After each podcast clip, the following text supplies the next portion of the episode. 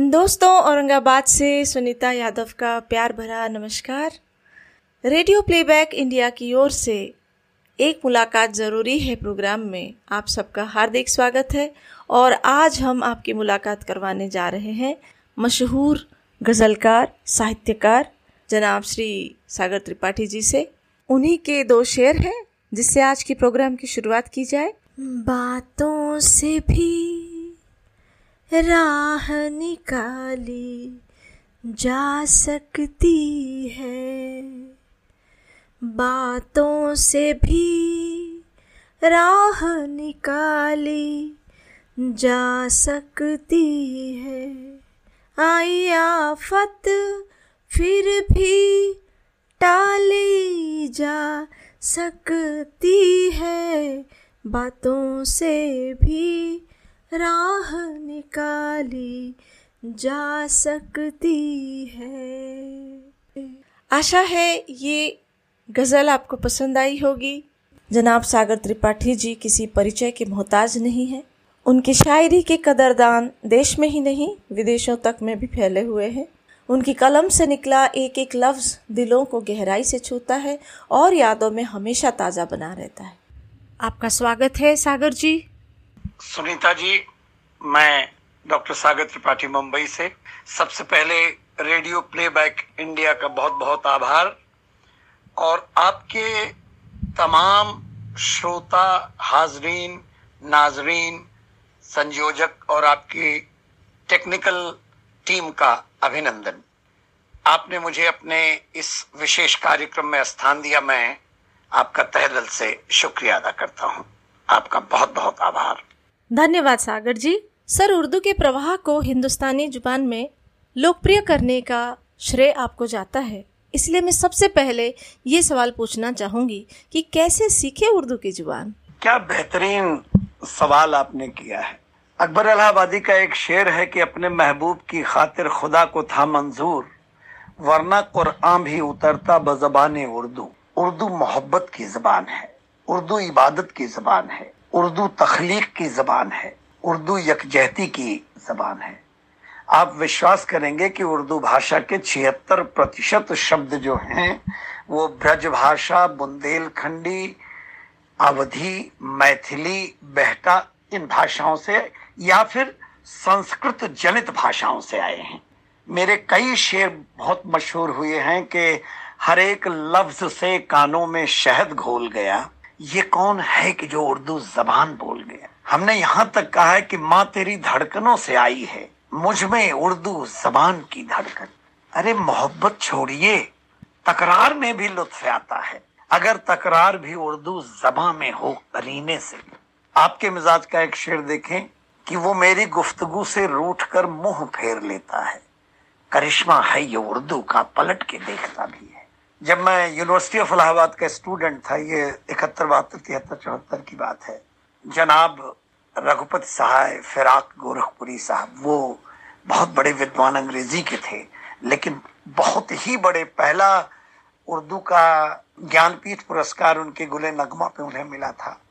मैंने पाँच साल, दो महीने तक 2017 दिन तक, लगभग हर दिन उनकी खिदमत की थी, और उस समय उर्दू जबान में मैं कुछ लिखता पढ़ता तो नहीं था, लेकिन कक्षा नौ से ही मैं हिंदी भाषा में, बल्कि बेकल उत्साही जी और सोन फैजाबादी हमारे यहाँ जब आए थे तो मैंने जब कविता सुनाई थी तो उस जमाने में मुझे दो रुपए देकर ये कहा गया था कि बेटे आप अपनी उम्र से बड़ी कविता लिखते हैं, बधाई हो।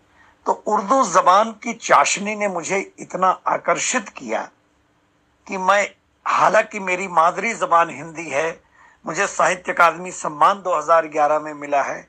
उर्दू के बहुत सारे असनाद, इनामात, एजाजात मुझे मिले हैं।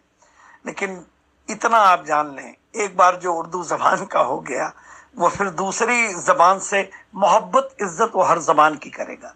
लेकिन उर्दू की बात ही कुछ होगा वाह! वैसे अच्छी गज़ल कहने के लिए पढ़ना पड़ता है, सीखना पड़ता है। चाहे आप लोगों को पढ़े या किताब या चेहरे या ज़िंदगी या फिर दुनिया। आप इसके बारे में क्या कहना चाहेंगे? सुनीता जी, मुझे आश्चर्य है। आपने इतना अद्भुत सवाल उठाया है। आप तो मॉरिशस के उस साहित्यिक टूर में आप हमारे साथ थे। आपकी लयबद्धता, आपकी, आप खुद बहुत अच्छे गीत लिखती है। लेकिन मेरा व्यक्तिगत तौर पर माना, मानना यह है कि अच्छा साहित्य रचने के लिए आपके पास अच्छे शब्दों का भंडार होना चाहिए। और उनके सही भाव को समझने की क्षमता आपके पास होनी। मुझे, मेरे उस्ताद ने बहुत गंभीरता से बिठा के एक बात कही कि आप रोज एक शब्द उर्दू का सुबह याद करें और दिन में उसे कोशिश करें इस्तेमाल करें। तो मैंने दोहरी मेहनत की और एक शब्द सुबह और एक शब्द दोपहर को चार पाँच बजे के बाद मैं दो शब्द याद कर लेता था और इन शब्दों का प्रयोग करना गद्य में सीखता जाता था। आप यकीन करेंगे कि एक साल के अंदर लगभग आठ, साढ़े आठ सौ शब्दों का जखीरा, इतने अल्फाज का जखीरा मेरे पास हो गया। और शमशुर रहमान फारूकी, जो मेरे सरपरस्त, बहुत अच्छे नक्काद समालोचक, जैसे नामोर सिंह जी हैं या बाबू विजय बहादुर सिंह जी हैं। तो उन्होंने मुझे बताया कि दौरे हाजिर की नई शायरी मुश्किल से साढ़े तीन सौ, चार सौ अल्फाज, इन शब्दों के ही इर्द गिर्द दौरे हाजिर में शायरी की दुनिया में घूमती रहती है।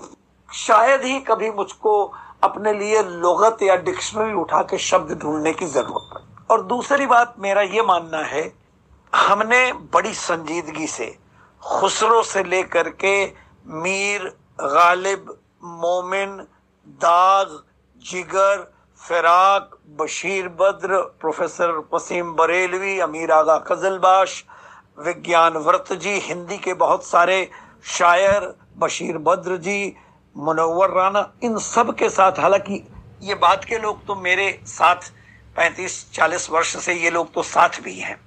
लेकिन इन सबसे कुछ न कुछ नया सीखने को मिलता है। क्या बात है? जैसे मेरे बहुत थोड़े दिन के वास्तविक एक्चुअल उस्ताद जनाब इफ्तार इमाम सिद्दीकी शायर के जो शायर रिसाला है उसके मुदीर। लेकिन उसके बाद उन्होंने बहुत जल्दी ही मुझे उन्हें ऐसा लगा कि काम भर का अच्छा लिख लेता। वो उनका एक्सीडेंट हो गया हमारे उनके ताल्लुकात आज तक बने रहे। अभी तीन महीने पहले, चार महीने पहले उनका देहांत हुआ है।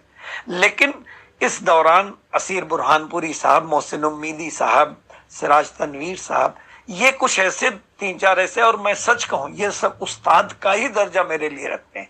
और दिल की बात अगर मैं कहूँ, जो भी कोई अच्छा उर्दू जबान का शायर, कोई कलमकार, कोई फनकार, कोई साहित्यकार, कोई इस अगर मुझे मिले तो वो मेरे लिए उस्ताद का दर्जा। मुझे बिल्कुल हिचक नहीं होती। ये बात और है कि जिन्हें मैं अपना गुरु मानता हूँ उन्होंने एक दिन मुझे फारगुल सलाह शायर यानी अब आपको सलाह लेने की ज़रूरत नहीं ऐसा करार दे दिया है। लेकिन इतने अच्छे प्रश्न के लिए आप मेरी बधाई स्वीकार करें। सागर जी राही मासूम रजान ने जब फारसी लिपि छोड़कर देवनागरी लिपि में लेखन आरंभ किया था तो उर्दू वालों ने बहुत विरोध किया था। ऐसा कुछ आपके साथ भी हुआ था जब आप उर्दू में महारत हासिल की? उर्दू जबान मोहब्बत की जबान है और मैं उर्दू का खादिम। लेकिन एक किस्सा ज़रूर हम बताना चाहेंगे।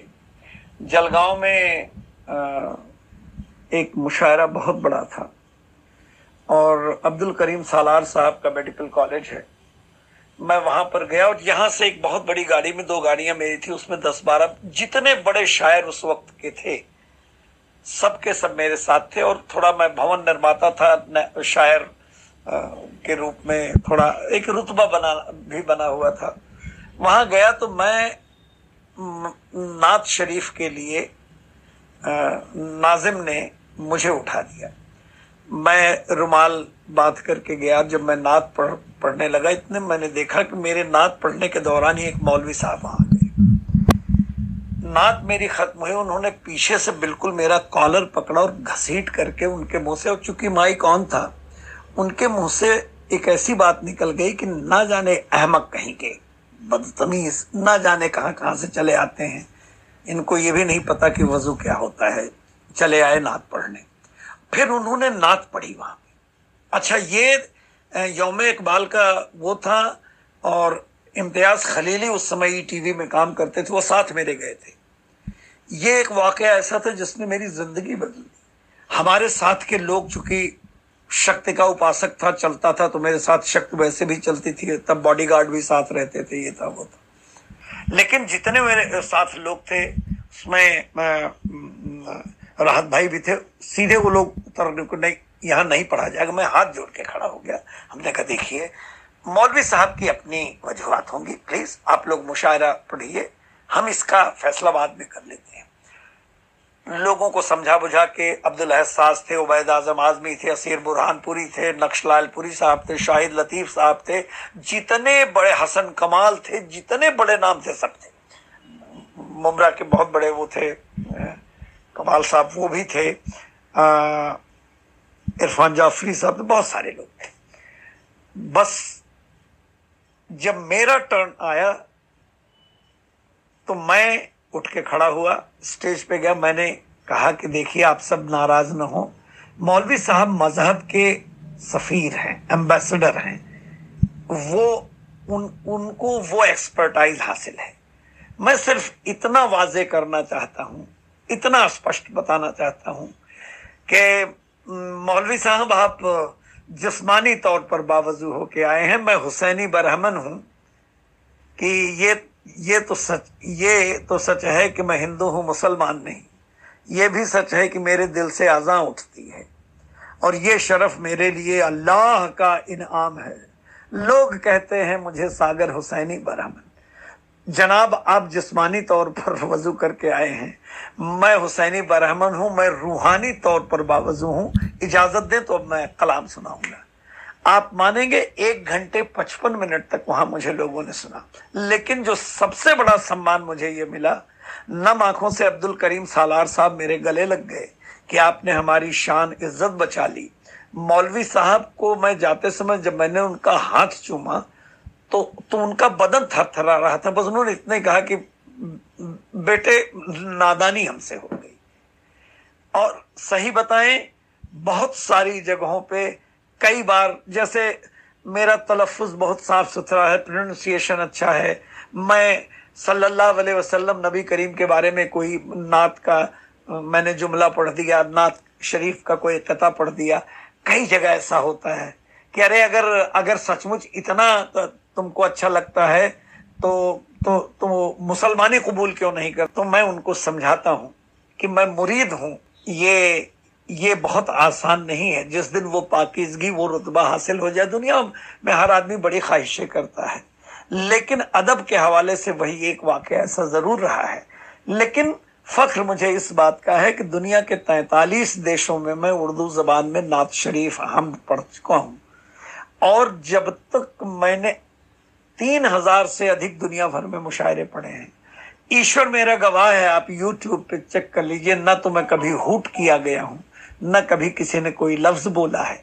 बस वो एक वाक्य ऐसा था, लेकिन उसने मेरी ज़िंदगी को इस तरह बदल के रख दिया। मैंने तय कर लिया कि जब तक उर्दू जबान पे उबूर, उर्दू भाषा पे कंट्रोल और इस जबान की महत्ता को दुनिया के आगे नहीं रख दूँगा। ब्राह्मण आदमी हूँ, चाणक्य की तरह मैंने तय कर लिया कि तब तक मैं चैन नहीं लूँगा। लेकिन ईश्वर की बड़ी कृपा है।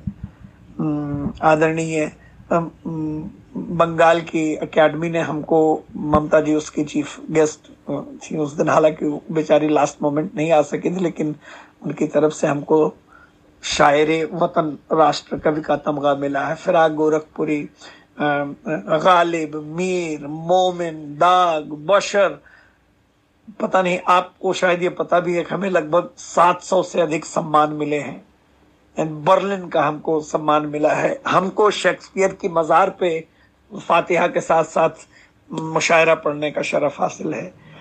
तो ये जबान की खूबी है कि इसने मुझे बहुत कुछ दिया है। उर्दू जबान का बहुत बहुत शुक्रिया। ये ये गंगा जमनी तहजीब का परचम है। ये दुनिया में जब तक मोहब्बतें रहेंगी तब तक उर्दू जबान रहेगी। पाकिस्तान में उर्दू अदब और वहाँ के अजीबों से आप परिचित हैं। कभी उनके साथ मुशायरा में भाग लिया है आपने? सुनीता जी दुनिया के तैतालीस देशों में मैंने मुशायरे पढ़े हैं। दौरे हाजिर में पाकिस्तान के जितने मशहूर शायर हैं, जैसे वहाँ का मिजाह का सबसे बड़ा नाम है अनवर मसूद। इरफान मुर्तजा साहब, अब्बास ताबिश, वो मेरा यार है, बेशुमार मुशायरे उनके साथ मैंने पढ़े हैं। इमरान आमी हैं।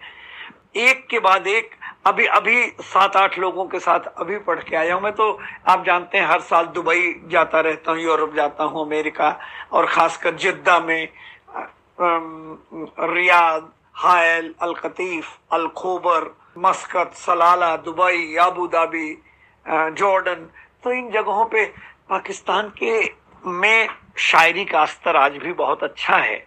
और जो जैसे तहजीब हाफी है अपने जॉन एलिया यहीं अमरोहा के थे वहाँ जाके सेटल हो गए। आपको बहुत पहले 1971 में वो वहाँ की प्रशासनिक सेवा के एक मुस्तफ़ा जैदी इलाहाबाद के थे। मुझे आज भी मुझे उनका शेर आ, 1969 में याद था कि मैं किस मैं किसके हाथ पे अपना लहू तलाश करूँ। तमाम शहर ने पहने हुए है दस्ताने। तो मेरी खुशकस्मती रही है वहाँ के प्रोफेसर जो यूनिवर्सिटी के वाइस चांसलर थे, उनके साथ वो यहाँ मुंबई भी आए थे। और जैसे अब्बास ताबिश साहब हैं, ये बड़े सारे लोग ये हमारे घरों पे आए हैं। कई बहुत सारे मुशायरों में मैंने निजामत की है, ये सब मेरे साथ रहे हैं। और वास्ती साहब जो है इरफान वास्ती, बहुत बड़े बड़े मुशायरे कराते हैं। सैयद सलाउद्दीन साहब हैं, दुबई में बहुत बड़ा मुशायरा कराते हैं। चौगले साहब हैं, वो मिडल ईस्ट के बादशाह माने जाते हैं कतर में। जब पिदवई साहब थे तो मैं जद्दा, रियाद, हायल अल कतीफ अल खोबर कई जगहों पे वहाँ पे गया हुआ था। कुवैत में मुशायरे होते हैं। लेकिन बहुत सारे पाकिस्तानी शायरों के साथ बड़े अच्छे संबंध हैं। और विश्वास मानिए, जैसे इरफान मुर्तज़ा या अब्बास ताबिश जब मिलते हैं या अनवर रसूद साहब, मैं मैं झुक के उनके पाँव छूता हूँ। तो ये दोनों शायर जब मिलते हैं तो यकीन करेंगे कि मिलने के पहले हम दोनों जी भर के रोते हैं। एक दूसरे से लग कर रोएँगे। और कभी मसलक, मज़हब, सरहद, इन सब की बातें ही नहीं होती। जाते समय बिल्कुल ऐसे लगता है कि हृदय का दूसरा हिस्सा हमसे टूट के जा रहा है। ये मेरा सौभाग्य है कि उनकी, उनका आबाई वतन पाकिस्तान रहा है, लेकिन दुनिया के मुख्तलिफ़ मुल्कों में वो लोग गए हैं, उनसे मुलाकातें हुई हैं, और सबके साथ बहुत अच्छे ताल्लुकात हैं। उन लोगों को भी भारत देश से, आप मानेंगे अब्बास ताबिश, इरफान मुर्तज़ा, तहजीब हाफी, इन लोगों के हिंदुस्तान में बहुत चाहने वाले हैं। अनवर मसूद साहब जब आए थे रेख्ता की अब्बास ताबिश, मैंने निजामत की थी उस मुशायरे की कहने को, ये रिकॉर्ड पे आपको बता रहा हूँ उन्नीस सौ बावन में नशूर वाहिदी साहब जब पढ़े थे तो फिराज साहब उसकी सदारत कर रहे थे। हाँ इतना अच्छा पढ़े थे नशूर वाहिदी साहब के मुशायरे को सम्मान देने के लिए कहते कि अख्ताम पे कि उसके बाद हर शायर ने कहा कब इसके बाद हम नहीं पढ़ेंगे। बुरहानपुर के मुशायरे में अब्बास ताबिश ने इतनी शानदार गजलें पढ़ी ऐसे कलाम से नवाजा कि दो घंटा बीस मिनट लगातार वो पढ़ते रहे और आखिरकार वहाँ लोगों ने तय कर लिया लोग दूसरे को पढ़ने नहीं दे रहे थे जबकि एक से एक बड़े शायर वहाँ आए हुए थे। अच्छा। तो मेरा सौभाग्य रहा है कि बहुत सारे देशों के बहुत सारे शायरों के साथ पढ़ा हुआ हूँ। और आपका बहुत शुक्रिया कि आपने इतने नाजुक सवाल को बड़ी शालीनता से मुझसे पूछा है। क्या आप ये बताएँगे कि शायरी के अलावा आपका पेशा क्या है? सुनीता जी बुनियादी तौर पर पढ़ाई लिखाई के बाद हमारे अजदाद मेरे दादा हुजूर पिताजी ये लोग व्यापारी थे तो मैं भी बाद में तो उसी में आ गया भवन निर्माता बन गया कॉलोनियल मैंने बहुत सारी बिल्डिंगें बनाई, लेकिन उसके पहले पढ़ाई में बहुत अच्छा था। तो मेरा सिलेक्शन जो है वो एयर इंडिया में अधिकारी के तौर पे हो गया था। लेकिन लगभग तीस साल पहले एक दिन कुछ माँ से ऐसी बात हो गई। तो बस एक दिन ऐसा हुआ कि माँ का हुक्म हुआ कि शायद उन दिनों ऐसा भी था कि मुंबई शहर में थोड़ा सा भवन निर्माण जो था, थोड़ा खतरे वाली बात थी। हालाँकि हम तो रुपया पैसा दे जगह ज़मीन खरीदते थे, भवन बनाते थे, बेच देते थे। लेकिन माँ ने एक दिन जिद की और रोने लगी। बस मैंने तय किया, उस दिन से जो छोड़ा, आज बत्तीस साल हो गए, तैतीस साल। मैं तब से कोई भी सच बताऊँ तो वैसे कोई काम नहीं करता। लेकिन कुछ एडमिनिस्ट्रेटिव एबिलिटी ऑर्गेनाइजेशनल पावर कुछ थोड़ी ऐसी रही है। इन्वेस्टमेंट्स ऐसे रहे हैं कि दो रोटी का ठिकाना था। ये बिज़नेस कुछ ऐसे हैं जो मेरे पास आज भी चल रहे हैं। वो चाहे लैंड का हो हॉस्पिटैलिटी इंडस्ट्री का हो, कुछ और भी होटल इंडस्ट्री का हमारे लखनऊ में भी कुछ उपक्रम है। वैसे शायरी के अलावा इस वक्त का जो पेशा है मेरा, सुबह शाम रात दिन जगते उठते सोते बैठते शायरी करता हूँ। और जितना मेरे पास अधिक वक्त होता है या तो बैडमिंटन खेलता हूँ या घर पे लजीज खाने बनाता हूँ। अच्छा आप ये बताइए कि इतना सब कुछ संभाल लेते हैं फिर साहित्य की ओर आपकी रुझान कैसी? सुनीता जी एक बार मुझसे पूछा गया था कि आपकी व्यस्तताएँ ऐसा तो है नहीं कि मैंने सचमुच कोई काम न किया हो। खाली रोज़मर्रा की ज़िंदगी का व्यापार बंद कर दिया था। तो मैंने उस इंटरव्यू में ये भोपाल टीवी पे डॉक्टर मेहताब आलम साहब ने मेरा करीब बीस एक साल पहले इंटरव्यू लिया था। तो उसमें मैंने, उस समय वो न्यूज़ एटीन जॉब है, वो ई टीवी हुआ करता था। तो उसमें मैंने एक बात कही थी कि जब मैं काम के बोझ से थक जाता हूँ तो काम को उठाकर अपने कंधों से दूर फेंक देता हूँ, चुपचाप कागज़, कलम लेके बैठ जाता हूँ और लिखना शुरू कर देता हूँ। अच्छा रात में अगर जल्दी सो गया तो सुबह को दो ढाई तीन बजे नींद खुल गई। कुछ ना कुछ लिख देता हूँ। अगर मुझे कोई काम नहीं है तो मैं गज़ल कहने बैठ जाता हूँ। काम से उब गया तो उसको छोड़ करके गज़ल कहने लगता हूँ। सोते जागते। और एक चीज़ आपको थोड़ी हँसी भी आएगी, लेकिन अच्छा लगेगा, शायद इस जुनून को मेरे आप पसंद करेंगी। मेरी हर गाड़ी में, मेरे घर के हर कमरे में, कहीं भी कोई टेबल होगी उस पर यहाँ तक कि हंसीएगा मत बाथरूम में किचन में, हर जगह एक लेटर पैड और पेन पड़ा रहता है। कब, कहा, मुझे मुझे मालूम है कि लाख, दो लाख रुपए गायब हो जाए, मिल जाएँगे, आप पैसे रख दें, कहीं याद आ जाएँगे, मिल जाएँगे। लेकिन गज़ल का एक मिसरा अगर छूट गया तो सारी रात आप बैठे रहिए, दुनिया की सारी कहानियाँ याद आ जाएँगी। वो मिसरा नहीं याद आ जाता है। तो हमको ये ईश्वर की कृपा है कि मुझको दुनिया में सबसे ज़्यादा सुकून अपने परिवार के अलावा जी। गज़ल कहने में उसके बाद खाना बनाने में अच्छा। और 50 प्लस में मैं 22 साल से अपने वर्ग में आज तक अनडिफीटेड बैडमिंटन का चैंपियन रहा हूँ। क्या बात है खिलाड़ी तो मैं भी हूँ। तो ये एक एक ऐसी अदबी ख्वाहिश थी मेरी और एक मेरा ऐसा जुनून है दीवानापन है जो मैं ईश्वर से प्रार्थना करता रहूँ कि हर वक्त मेरे साथ रहे। सागर जी आपने लगभग सभी विधाओं पर अपने लेखन को समृद्ध किया। ये कैसे संभव हुआ? सुनीता जी इस प्रश्न का जवाब मुझसे बेहतर तो आप दे सकती हैं। मॉरिशस में दो हफ़्ते तक आप लोग सब साथ थे और वहीं आप लोगों को रोज मैंने इज़्ज़त की थी। बहुत बड़ी मंडली लेके बैठता था। उसमें हमने आपको गीत सुनाए, नवगीत सुनाए, छंद सुनाए, छंदों में भी इंद्र बजरा, उपेंद्र बजरा, घनाक्षरी, सवैया, उसके अलावा सोरठा, दोहा हाइकू गज़ल की कई जो हमारी बहरें होती हैं, उनमें मरसिया, नात, हमद, मनकबत, सलाम, बहुत सारी चीज़ें फिर आज़ाद नज़में मैंने कहीं, लयबद्ध नज़में कही हुई हैं। ये ये दरअसल मुझे प्रायोगिक तौर पर तजर्बे करने का शौक रहता है। मैं ईमानदारी से अगर कहूँ और मुझे हर नई विधा आकर्षित करती है और मैं उनमें कोशिश करके लिखता हूँ और ये मेरा भाग्य रहा है कि ना जाने कैसे एक अनजानी सी परिपक्वता अपने आप जब आ जाती है, मुझे अच्छा लगने लगता है। जब जहाँ बैठा रहता हूँ, उस विधा में उस दिन जो चीज़ बात मेरे मन में आ गई और ये भाग्यशाली हूँ। पाँच हज़ार से अधिक हमने हाइकू कहे हैं। मेरा ख्याल है दोहे भी सागर सप्तसती और सागर सतसई, ये दोनों दोहे की मेरी किताबें। उसके अलावा भी लगभग लगभग पाँच हज़ार दोहे, छंद, तीन हज़ार से, हाइकू मैंने बहुत सारे कहे हैं। तीन हज़ार से अधिक नज्में कही हैं। लगभग साढ़े सत्रह हज़ार गजलें कही हैं। हाँ एक बात ज़रूर जो आपको पता है, अब तो दुनिया को मालूम पड़ गया है। कि माँ के हवाले से हमने लगभग दस हज़ार से अधिक शेर कहे हैं। पंद्रह सौ गजलें मैंने सिर्फ़ माँ पर कही हैं। मेरी ज़िंदगी में सबसे बड़ा मेरा जो सरमाया है, वो माँ के कदमों की बरकत है।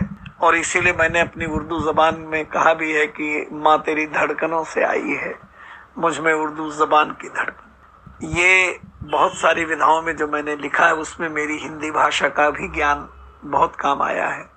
यहाँ फ़ायलातुन मुफ़ाइलुन, फ़िलुन, मुस्तफ़िलुन फ़उलुन फ़ाइलान, ये एक अपनी जगह है। लेकिन यमा तारा जबान शलगा से जो मैंने हिंदी छंद विन्यास पढ़ा हुआ है, उसमें गलती हो ही नहीं सकती। तो मेरा अपना मानना है कि हिंदी पिंगल शास्त्र का अगर अद्भुत ज्ञान हो तो उर्दू जबान की गजलें या नज़में लयबद्धता की या जो भी है मरसिया नात मनकबत हम सलाम जो भी कहना चाहें रुबाई कहना चाहें कतात कहना चाहें तो आसानी होती है। सागर जी जब बात आती है आपकी लोकप्रियता की आपकी गजलों में माँ की खास जगह है बेटी बहन की भी इस पर कुछ कहेंगे आप? सुनीता जी मेरी माँ सौ वर्ष दो महीने की होकर ठीक एक साल पहले महाप्रयाण कर चुकी हैं। बाबूजी उसके दस साल, बारह साल पहले गुजर गए थे। ये बिल्कुल आपने सही कहा कि मुझको बैनुल अकवामी विश्व स्तरीय रूप में बहुत सारी प्रसिद्ध मिलने का कारण जो है, जैसे आदरणीय मुरारी बापू ने मेरे कई शेर के, बस इतनी बात पर माँ शहर आने को नहीं राज़ी। अगर वो गाँव छोड़ेगी तो तुलसी सूख जाएगी। कमाकर इतने सिक्के भी तो माँ को दे नहीं पाया। कि जितने सिक्कों से माँ ने मेरा सदका उतारा है न जाने कौन सी मिट्टी से माँ का जिस्म बनता है। जो बच्चा छींक दे तो माँ को खांसी आने लगती है। मैं जब तक पेट भर कर शाम को खाना नहीं खाता निवाला हल्क से नीचे कभी माँ के नहीं जाता। क्या बात है। इतने दस हज़ार से अधिक शेर मैंने कहे हैं। करिश्मा है ये जन्नत का मेरे घर पे उतर आना। बुढ़ापे में मेरी माँ का मेरे सीने से लग जाना।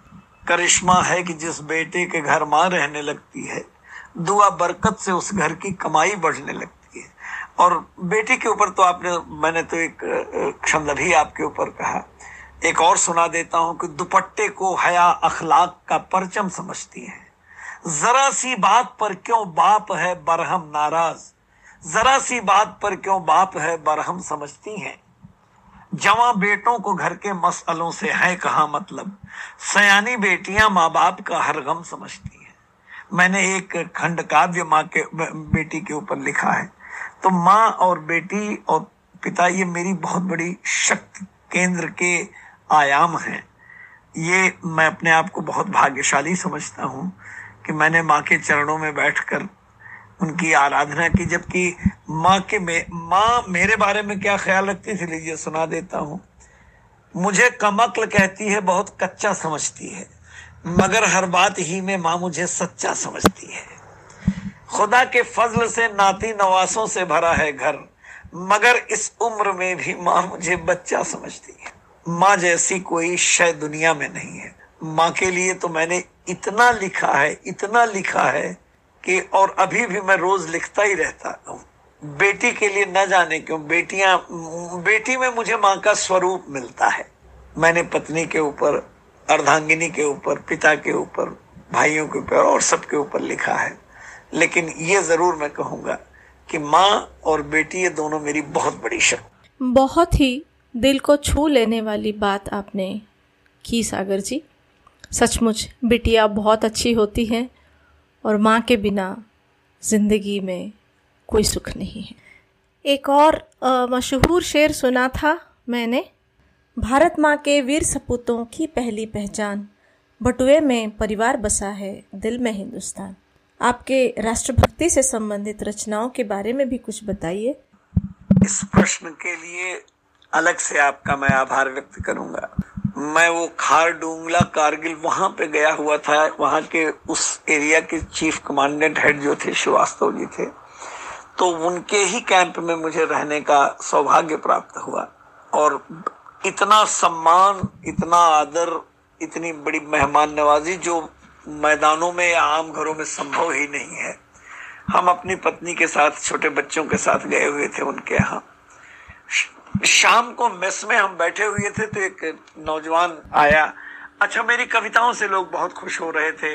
अच्छी अच्छी कविताएँ माँ के बारे में, राधा कृष्ण के बारे में, ये सुनाए थोड़ी बहुत वीर रस की भी एक मैंने सुनाई। एक एक मैंने एक जवान से ऐसे पूछ लिया कि, आपको परिवार की याद नहीं आती? उसने नहीं सर, पूरा परिवार साथ रखता हूँ।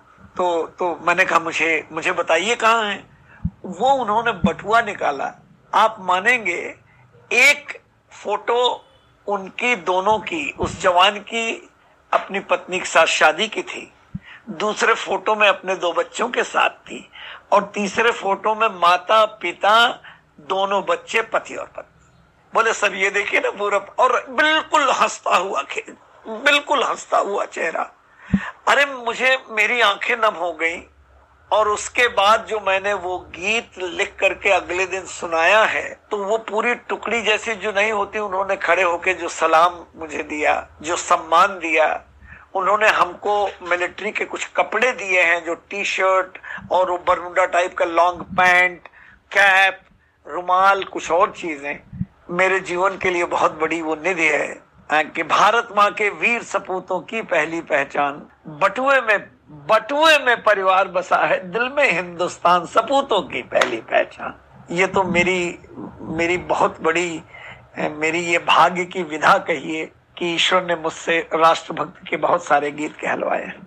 बहुत बहुत धन्यवाद सागर जी। दुख पीड़ा वेदना ये सब इंसान की झोली में रहते हैं। इसके बारे में आप क्या सोचते हैं? आपने कुछ लिखा है तो सुनाइए। सुनीता जी लेखक की कवि की गजलकार की ये सबसे बड़ी यही शक्ति भी है और यही सबसे बड़ी कमज़ोरी है कि मसरत खुशियों के बारे में कम लिखता, दुख, गम, पीड़ा के बारे में बहुत लिखता। मैं आपको एक बहुत अच्छा दो लाइन का शेर होता है, चार लाइन का किताबंद शेर या मतला कहते हैं, छह लाइन को मुसद्दस कहते हैं। एक दिन मैं बैठा हुआ था। ये कोरोना काल की ये घबराहट मेरे जहन में आया और मैंने एक शेर कहना शुरू किया कि गम के बादल रोज बरसते रहते हैं। हम दीवाने फिर भी हँसते रहते हैं। क्या देखिए आप कि गम के बादल रोज बरसते रहते हैं। हम दीवाने फिर भी हँसते रहते संतोष इससे नहीं हुआ। मुझे लगा कि गम को और बढ़ना पीड़ा वेदना को और बढ़ना है। तो मैंने उसकी जगह चार पंक्ति का कतर जिसे मुक्तक आप कहती हैं हाँ कि गम के बादल रोज बरसते रहते हैं। पलकों पर तूफ़ान लरजते रहते हैं। क्या बात तन्हाई के साए कसते रहते हैं। हम दीवाने फिर भी हँसते रहते वाह। अब गम पीड़ा की अधिकता इतनी अधिक बढ़ गई कि मुझको खुद ही अपनी सांस फूलती हुई नज़र आई। आप यकीन करेंगे शायर अपने मनोहर राणा साहब का एक शेर है कि हमने लफ्जों के बरतने में खून थूक दिया। आप तो सिर्फ़ ये देखेंगे गज़ल कैसी। मैंने पहले मज़ाक में कहा था गम के बादल रोज बरसते रहते हम दीवाने फिर भी हँसते रहते हैं। लेकिन जब दो लाइनें और उसमें तकलीफ़ की जुड़ गई तो लगा कि ये जानलेवा है। तो मैंने रास्ता, जो सौंदर्य के रास्ते से निकाला, वो आखिरी दो लाइन सुनिएगा। कि गम के बादल रोज बरसते रहते हैं, पलकों पर तूफ़ान लरसते रहते हैं, तन्हाई के साए कसते रहते हैं, हम दीवाने फिर भी हँसते रहते हैं अरे चाँद सितारे घर में रखना ठीक नहीं, बाहर कितने लोग तरसते रहते सारी थकावट, सारा गम दूर हो गया। वैसे इस कोरोना काल में ओ हो हो आपको तो पता ही है, मेरे घर की नशिस्तें, हिंदुस्तान में रहता हूँ तो महीने में आठ काव्य गोष्ठी तयशुदा बात थी। बेहिचक लोग कहा आजकल घर आते हैं? यार भी हाथ मिलाते हुए डर जाते हैं। अरे वो भी क्या दौर था, मिलते ही गले मिलते ये भी क्या दौर है, पास आने से कतरा वक्त की दहलीज पर हर सांस अटकी है यहाँ। देखना ये है सलामत कौन कल रह पाएगा। अगर ज़िंदा रहे तो कल ज़रूर मिलेंगे। ये हालात है, लेकिन इसी में हौसला बना करके रखिए।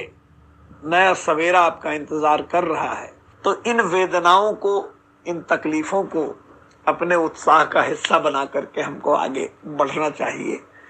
इसलिए ये तकलीफें जो हैं, हमको बहुत लिखवा के देती हैं। मैंने लिखा है, बहुत मशहूर मेरी गज़ल का शेर है कि मसला पल पल तेरी यादों की गोयाई से है। मसला पल पल तेरी यादों की गोयाई से है। मुझको सारा डर मुसलसल मेरी तन्हाई से है। क्या बात अरे है? शुक्र है तस्लीम मीरे कारवा ने कर लिया। राह की पहचान मेरी आबला पाई। क्या बात है? अरे शुक्र है तस्लीम मीरे कारवा ने कर लिया। राह की पहचान मेरी आबला पाई। से तो दुख गम पीड़ा ये सारी चीज़ें प्रेरणा तो देती रहती हैं। बहुत खूब सागर जी। सागर जी आज तक आप किन विषयों को लेकर लेखनी की धार चमकाते रहे? सुनीता जी आप खुद इतनी उत्कृष्ट कवियत्री और साहित्यकार और लेखिका हैं। ये बड़ा जटिल और बड़ा कठिन सवाल है। हर पल कोई न कोई नया ख्याल, कोई अछूता ख्याल आता रहता है। हम लिखते रहते हैं। संयोग है, आप इसे कहें, चूँकि मनोविज्ञान का छात्र रहा हूँ। शोध तक उसी में हुआ है। और ये मेरा प्रिय विषय रहा है, मानव संवेदना। तो सच पूछें तो आ, मेरा एक शेर ही इसका जवाब दे देगा। आ, सारा मफहूम बदल देता है अंदाजे बयां। मफहूम माने वस्तु विषय। काव्य की जो वस्तु विषय है सारा मफहूम ही सारा मफहूम बदल देता है अंदाजे बयां। वरना होती है कहा आज नई बात कोई?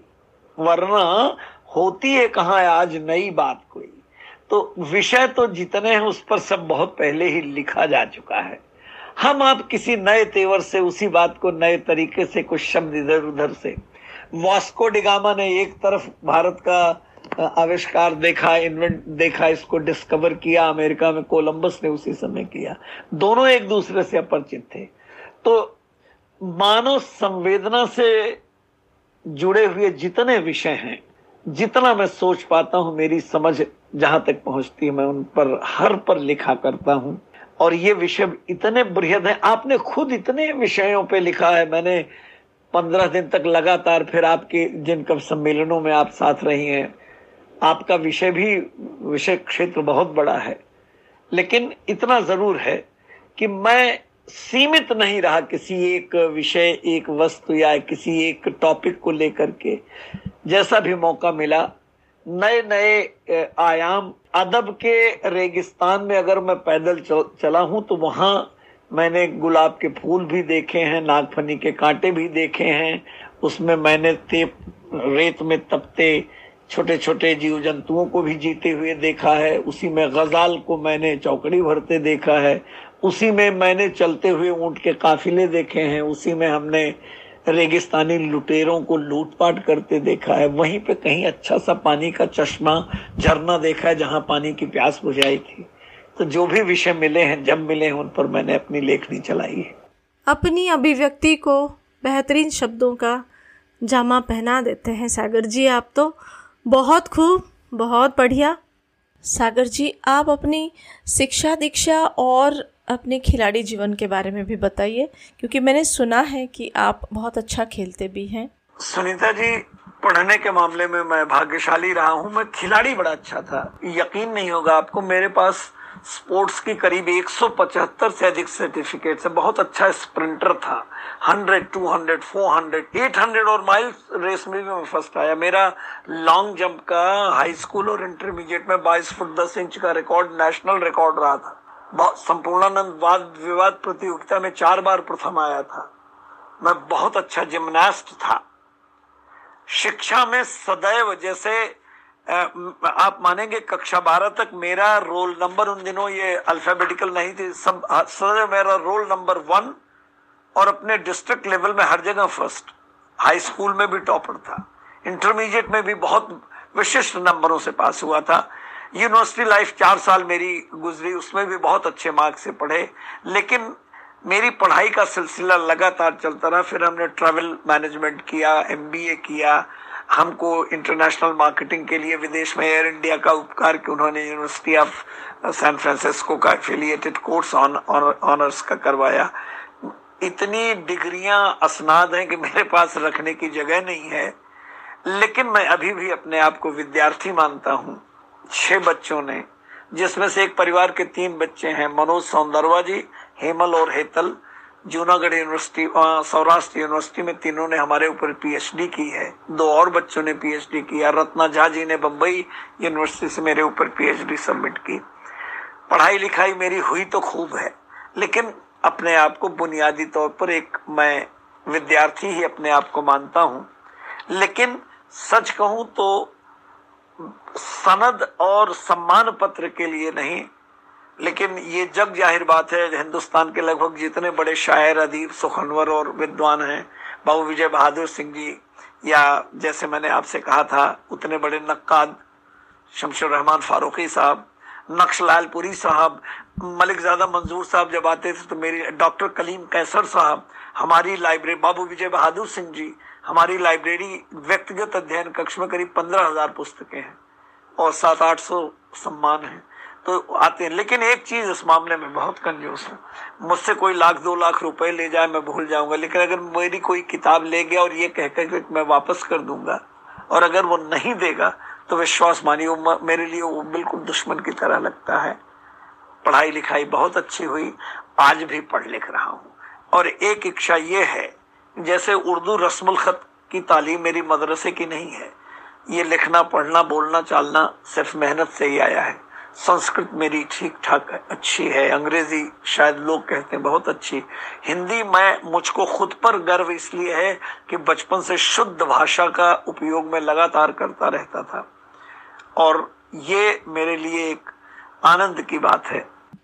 बहुत ही अच्छा लगा, सर, आपसे बात करते हुए। बातों बातों में समय कैसे गया, पता ही नहीं चला।